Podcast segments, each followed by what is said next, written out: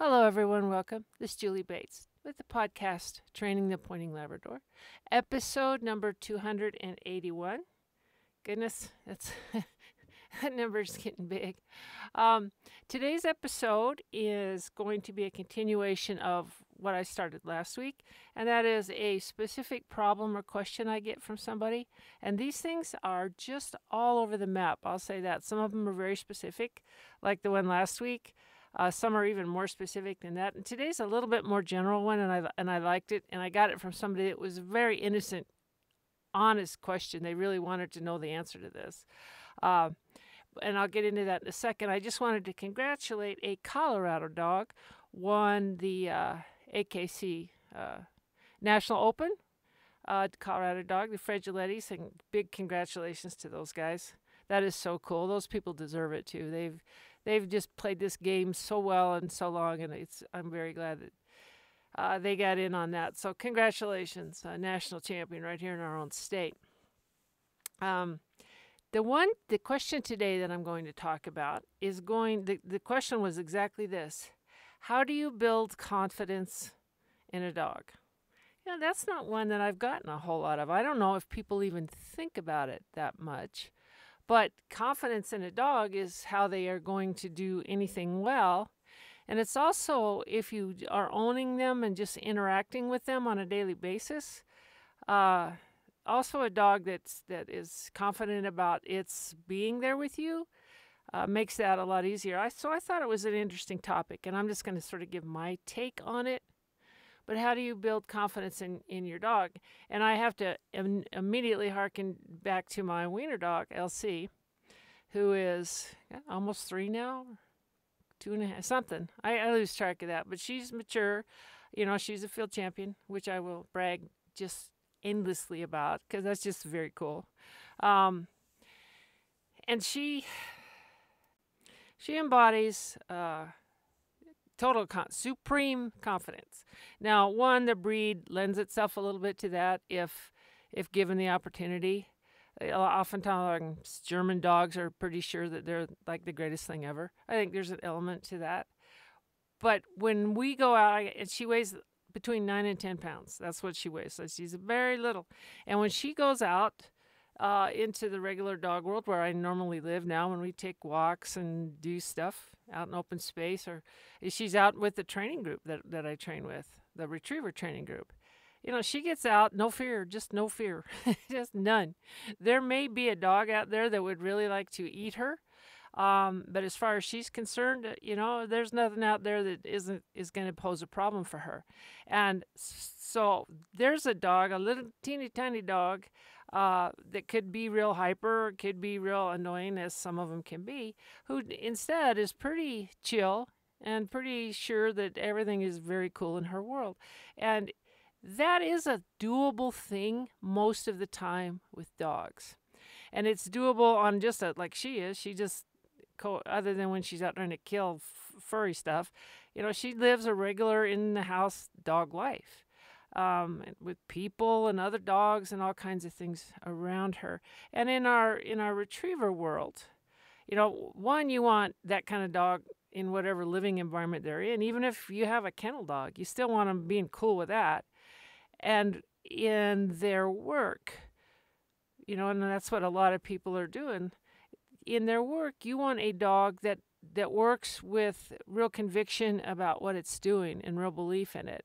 And so all of that is, you know, how do you build confidence in a dog? And so I would answer that in headings now to get that going is uh, really two things go into that. And I don't care where you want to apply this to your Lhasa Apso living at grandma's or, you know, the Fregeletti's National Open champion. Whatever you're talking about, you want a an animal who, one, knows why they're here. And I don't know how often people think about that, but really knows why they are put on the earth. Um, that's the first thing. And then they need opportunities to do whatever that is and practice and have attention and energy put into it so that they become better and better. Now, for the competitive dogs, hunt tests, field trial dogs, hunting dogs. We know what that is. When you have one of those that figures out, you know, this is why I'm here, you know exactly what I'm talking about. That now some dogs do not get that opportunity. There are dogs that no doubt would be awesome competitors or hunters, but they're living in somebody's backyard. I often wondered how many national champions were sitting in the backyard chasing sticks when the kids came out. Just never got the opportunity, but had the talent. And eh, you know? That's not feasible. You may have a lab, family lab, you know, all the time eh, that that lives with the family that you, and you don't hunt and you don't compete. You just really like a retriever, or you really like a short hair, or you really like a Afghan hound, or whatever it is. Okay, still for those dogs to be the most enjoyable dogs, they need to think that they have a purpose in this world. And then they need to practice that. So let's just use an example of, of the lab. You have a, you don't hunt, you don't want to go kill stuff. That's not what your world is. What do you do? What do you do? You have to then something that doesn't involve the death of birds. You've got to find something that fulfills that extreme need uh, in an animal. Now, most animals, like every animal in the world, has some purpose. Usually it's survival. For the vast majority of animals that populate the earth, survival is is the key. And so when I've talked about that a lot, you know, it, finding things to eat, finding protection from the elements and predators, and that's and then reproducing that is what drives those animals. They they figure their purpose out very easily and then spend their entire life carrying that out. And if they're lucky, luck is always there, and they're good at it, then they get to survive longer. And if they are unlucky or not very good at it, then they do not. So the practice of doing what you were put on the earth to do is very, very important. Also true for us but we'll just stick with the dogs on this one. Um, so they have to have, that's what most animals have. So when we domesticate dogs and bring them into our world, you know, the lucky ones are the ones that get to go do what they do. The herding dogs, oh, watching them do do their thing, you know, whether it's sheep or uh, they, I've seen them herd birds or cattle or that's that's a dog that is in its element and is ex- that they love it. That's why they're here, and it is why they're here. It's why we developed them that way, and it's what they want to do on a cellular level. And so, all dogs, to some degree, even the little um, chihuahuas, right? All dogs, to some degree, have been developed for a purpose. And even if it's like, let's take a Chihuahua now. Okay, that's not really a guard dog. Oh, heck yeah, they think they are.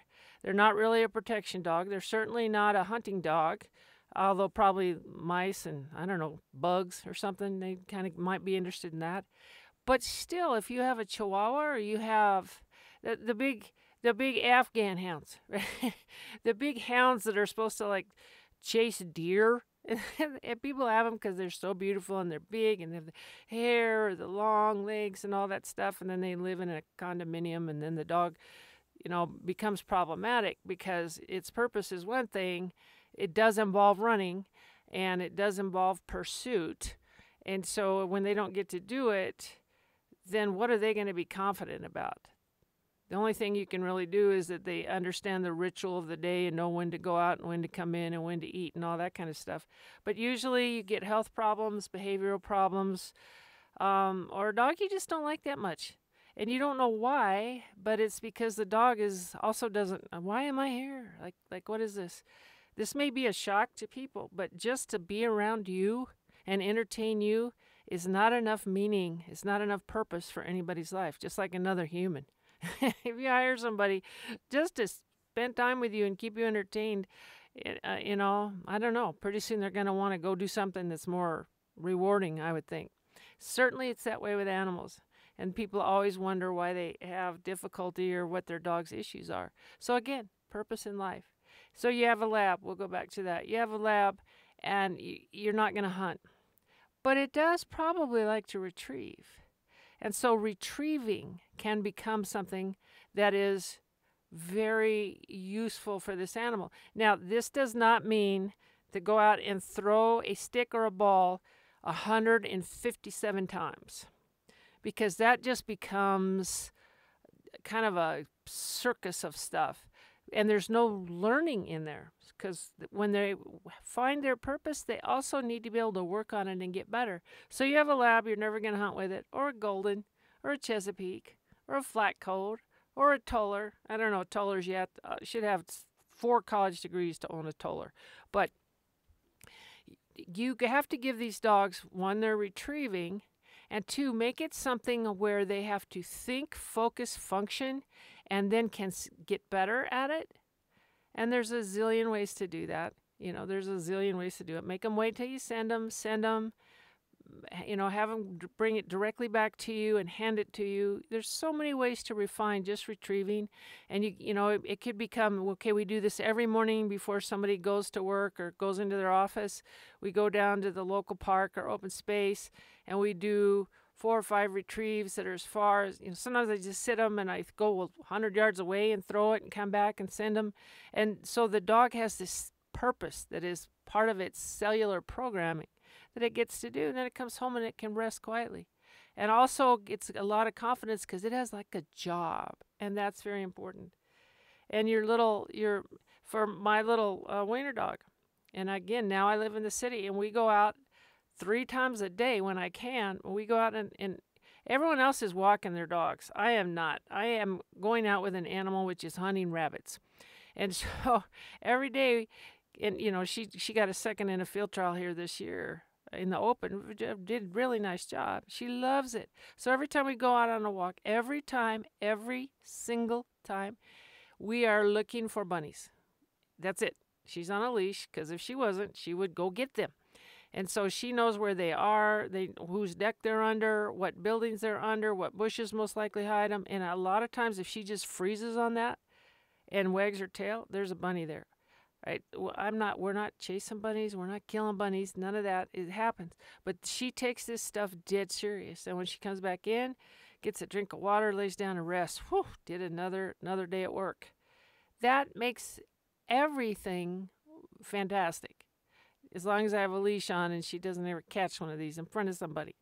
So she doesn't care about other dogs when she sees them. You know, everybody, oh, can my dog play with you? And I was like, no, I don't ever let him. You don't ever want to run into me. One lady wanted her little tiny furry thing to come play with my dog and said, can they can they play together? And I went, no, mine's mean. She's not mean but I don't want, she's not, and she doesn't want to play. It's like, excuse me, get out of the way. There could be rabbits in those shrubbery over there. You know, that's a dog that's very healthy and very, very robust. So, dogs playing with, with each other, I'm going to say this, you guys, this is one of the most unimportant things in the world. Don't use that for exercise. Don't do any kind of stuff like that. You know, if your dog, let's say you got the Afghan hound or you got, um, you got a German short hair and you live in a little space, right? These are dogs who run when they make their living, if they were doing what they were intended to do. You know, one might be chasing uh, big things across a lot of land, and the other one is going to be hunting for birds across a lot of land. So, movement, dynamic stuff is very important. If you have to have one of those kind of dogs, and you're not going to go hunt deer or birds, but you just like them because they're so pretty, then you still have to take those dogs and get a bicycle, get over to the local trails and park stuff and all that. You know, most places have them, or dirt roads where you live, and have the dog on a leash to start until it learns just to stay with you and go have it run five miles. Don't start with that. Just like a person, start with a little bit and build it up to that kind of fitness. Allow these dogs to, in a controlled and focused way, run with you. And then I don't turn them loose and let them chase something around or something, but you have to give them a purpose so that when they see you get the bike and put it on the back of the truck and they're like, oh, good, here we go. They get to go do their job. So that's part of the confidence that I'm talking about. Now I'm going to specialize it a little bit more and go back to the hunt test, field trial kind of retriever stuff. So the world that if you and you know the pros are just taking over. They took over field trials decades ago, and they're pretty much taking over most of the hunt test things, and they are in progress of taking over the pointing lab stuff as well. But the pros, a lot of times when you have uh, your dog with a pro, then their day is very, very, uh, very uh, regimented, right? You're sleeping in the kennel and then you get out and air out and then you load up and you go do your work and then you get back in in the dog box and then you go do your other work and then you get back in the dog box and then you come back to the kennel and you get fed air and then you go to bed okay so there are animals who are doing what they are meant to do i hope if they're not they should be sent home and a few of them don't care for that stuff not everyone because it's a retriever loves the stuff. That's just a fact. So it's very regimented, right? So the dog becomes very skilled and practiced at certain things. But I'm going to say, having done that myself for over 30 years, that that is not enough for the whole confidence thing because I think that it's very important on any dog, any anything, but we're going to talk about these because I think I have a lot more listeners that fall more into this category that yes, they get to go do what they love to do. They get they do get to do that. Part of what is also important in certainly at least Goldens and Labradors, and again, I'm not even going to count in Tollers because you have I, no one is smart enough to totally figure them out. But in a lot of these dogs, it's not just the fact that they get to go retrieve birds all day long or work on how to retrieve more birds later. It's not just that. A lot of what gives dogs confidence is the connection with the person who is working with them. If they do not have a connection with that person, if you're just going out grabbing dog number four, going out, putting them through the tee, or doing the swim by, or whatever you're doing, running a set of landmarks, whatever you're doing, if you just get dog number four out, do it, and come in, there is a key element to these dogs robustness, happiness, confidence that is missing. And that is the connection with the person that is working with them. So sometimes if you have your dog with a pro and you go and they, the dog is you know more accomplished but just seems kind of, you know, scattered and it's hard to get them to pay attention to you and all that kind of stuff. Sometimes it's because, well, sometimes the dogs are just that way, and other times it's because there isn't a lot of connection with their trainer. Or if it's you and your dog and you're just going out and going through the motions and you don't have this connection thing, then that is an element that is important to the well being, confidence, uh, robustness of that dog that is missing. So, not only in how do you build confidence in a dog, not only is it having them do what they're meant to do and ha- having them increasing their skill level as they go so they get to work on it, practice, focus, and get better and better. That is meaningful to them, not just doing the same thing all the time. And the other part is for this animal to know that they're a part of this team thing, this team thing, and that they are a key part of it. I, I don't even know how to put it, but it's just like one of you is a wheel on the cart and the and the dog is a wheel on a cart and because you're together that cart can carry a lot of stuff and go a long ways if only if the wheels are not connected the cart doesn't carry anything so for for the onesie twosies somebody with a dog or two that's doing their training that connection is important because both of you are doing what you're meant to do. And both of you, I hope, have it at a cellular level. And both of you get better. I don't care if you're pro, you get better with time and with attention to detail and, and, and doing well. And you both, the confidence of both of you goes up. And it goes up together. So, in other words, this two wheeled cart now has gets stronger and stronger and can carry more and can do more. But if you're not very connected and the dog is just doing what it's told, again, then you don't have this cart that can carry more and more all the time. And uh, this is even true of pros that are training dogs for other people. You know, if you if you're just going through the motions because you're paid, you will not be as successful as the same pro who's paid who isn't going through the motions and has this strong connection with this dog, and they are in this thing um, together.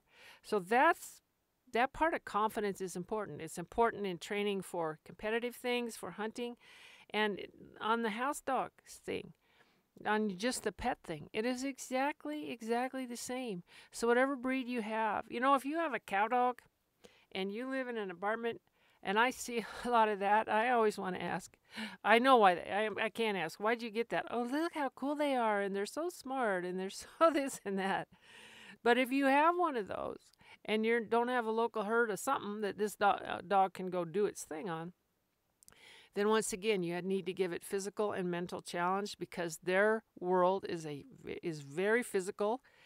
I mean, what they do for a living is super hard. Uh, you know, and they don't just move forward like our hunting dogs, but they are sideways, backwards. You know, do brodies, turn around, roll back, uh, just constant. So a lot of physicality and a lot of thinking because where they are, they got to get something someplace else. There's a lot of thinking. So when you have dogs like that, um, then you need to give them challenging things. It could be basic obedience. It could be things you do on your walks through the open space. You know, it could be it could be retrieving. You know, those guys will do just about anything to go after something, and so you can give them a, uh, some retrieving so that they get to do that. But if you want a, a confident, robust dog, those are the things that you have to tap into. Now, as many of my recent vets to the uh, recent visits to the city vets has shown, dog anxiety, uh, dog uh, hyperactivity, uh, stressed out dogs, it now has created a giant pharmaceutical market of ways to numb them out to calm them down. Well, I think, and there are dogs that truly have organic issues, just like people who definitely need some kind of chemical help. But for the most part, I'm going to say I've never had a dog in my life. I've had lots of dogs that had to be drugged, ever. Why? Because we did their thing. We and had led, led very physical lives, it very consistent behavior, they, if they were a member of the family, they mattered. They weren't set aside all the time. Anyone have time for the dog? You take them out. Don't get the dog if you don't have time for the dog. And then make the time for the dog and make it suiting something that that dog needs. That's, I can't even tell you how important that is. If they get to do that and they get to be very physical, and in our world right now of everybody sitting around and doing 10 and 12 hours of screen time every day, Dogs don't have a chance. Now, uh, so I know what everybody does, right? Doggy daycare. Oh, terrific. It has nothing to do with you. You are not there. They are turned loose with a bunch of other dogs, and they get to run around and play if nobody's mean. And they don't have to focus. They don't have to work hard. They don't, and I don't know how. Maybe there's daycares where they actually work with dogs. I don't know, but it isn't with you. And so then they just come home with you, and that, that's when you just hang around and kill time till you get to go do your thing again. Right? So that doesn't serve a lot of good purposes on this two wheel cart we're trying to build and get big and strong so that it can carry a lot of weight. So people often don't like what I say because it puts all the onus on you for doing right by this dog. So if you want a confident dog that knows what it's doing, that is a pleasure to have around, that reads the situation, fits in, that is not hyper, that is not stressed out, does not make noise and tear up stuff. It's because it has a job, it knows what it is, it's progressing, it's working on it, and it's doing so in a very connected way with you. And all it, this dog's life is consistent. Every day doesn't have to be the same, but the nature of your interactions need to be the same. Same with raising kids. You sometimes can't be, well, I'm super strict in July, but oh, come September, eh, whatever. Holidays are coming around the corner. Just let them do whatever. That that's That's not fair to the kid. And it's not fair to the dog to be changing the rules and the way you interact. And then you're advised this by this person, so you try that, and then it kind of fades out. Somebody else tells you to get your bag of treats and reward them every time they do something you like. So then you do that. Now food becomes a big deal as opposed to purpose of life. It, it's it's comes down to that sort of thing. So again, like always with me, the responsibility lies entirely with you. One, make sure you have a right kind of dog for your life and for what you have to offer to that dog. Don't get something because it looks really cool. Um, make sure that if you bring an animal into your family, I don't care what, if you're going to send it off to a pro for training or you're going to just have a family pet, make sure that you understand the nature of this dog and that you be true to that and that you find the time to f- give them their meaning in life, why they're here on the earth, and just hanging out with you ain't it. Gonna tell you, they need to have a thing they do, just like you do. And then practice at it, find ways to make it interesting, find ways to make it challenging, and to make it grow and grow and grow, and practice. And practice. You know, if you practice a lot on basic obedience and working with your dog, and then you guys go hiking, and you can just drop the leash, or, or you know, and it can the dog because it comes when you call, and it's not going to run over to other dogs because that's not its purpose on the earth. Is unless you send it to daycare every day, then other dogs are the purpose. But if you want a dog that just goes with you, irrespective of who else is around and what they're doing, which is the coolest, most pleasant dog in the world, and then you don't annoy everybody to death. Uh, by assaulting other people's dogs, and that's true of our retriever stuff as well. If you do, then you can manifest results from your work that make life even better. And this dog gets it. A, they know why they're here. They know what they're supposed to do. They've practiced it a lot. When you can do that, then you have a dog that has confidence. So do you. You guys can enjoy every aspect of being together. And when it's quiet time, come back to the house. Now, just cool your jets. I got other stuff. They're fine with it because they did their thing. Now they got to rest too. So, confidence in a dog, whether you're it's with a trainer and you're gonna big competitor, or whether you got a little foo-foo dog at home, it does. It's still the same fundamentals. They need to have a purpose or reasons for being on the earth besides just hanging out with you they need to practice it and get better. And they need to be connected with you. And for all the competitors and you know people going that are doing hard training with dogs, I didn't say have them sit on your lap and lick your face. I meant a real emotional, psychological, and mental connection where you both know the same thing at the same time. You know, and if anybody that's trained a dog to a high level, you know, and you're running, I don't care the last series of the national, whatever it is, or you know, the first time you ever did anything, and you just know, you you look at the dog and you know what they're thinking, and you know what they're gonna do, and you're running them on something, and you know just where to blow the whistle, because you know just that kind of deal is awesome. Also makes you more successful. Makes the dog not develop a lot of problems because they get you, they get this thing, they really understand it, and you guys are a team, so they're not trying to, you know, make you mad. So it, the key to success in everything is also that way. But it takes a lot from you to be able to give that to a dog. So that's my uh, answer for how do you build confidence in a dog. kind of lengthy, maybe, or I hope not too much description, but uh, it's really, uh, oh, I just see it all the time. And, uh, you know, people, when I tell people, no, my dog's mean, oh, if they just look, could say, no, actually, she's lying to you. She thinks she knows everything. She doesn't want your dog around hers. Oh, they'd hate me. Um, but, you know, that's why I have a little dog that is a field champion and super confident and doesn't care if you and your Rottweiler come over there. She'll be smart enough not to go over there, but she also really won't want to anyhow. So, that's today's Thanksgiving week. Uh, when this is, you know, I know this gets listened to all throughout the year and stuff, but it's Thanksgiving week. So I hope everybody, uh, again, is safe, safe hunting. Take good care of your dogs. Make sure you have your, you know, I've already seen lots of injuries and stuff like that. Make sure you have a, a really good first aid kit um, for the dog and for yourself. and just be safe and sound. And I hope everybody has an absolutely marvelous holiday. And I will be back next week.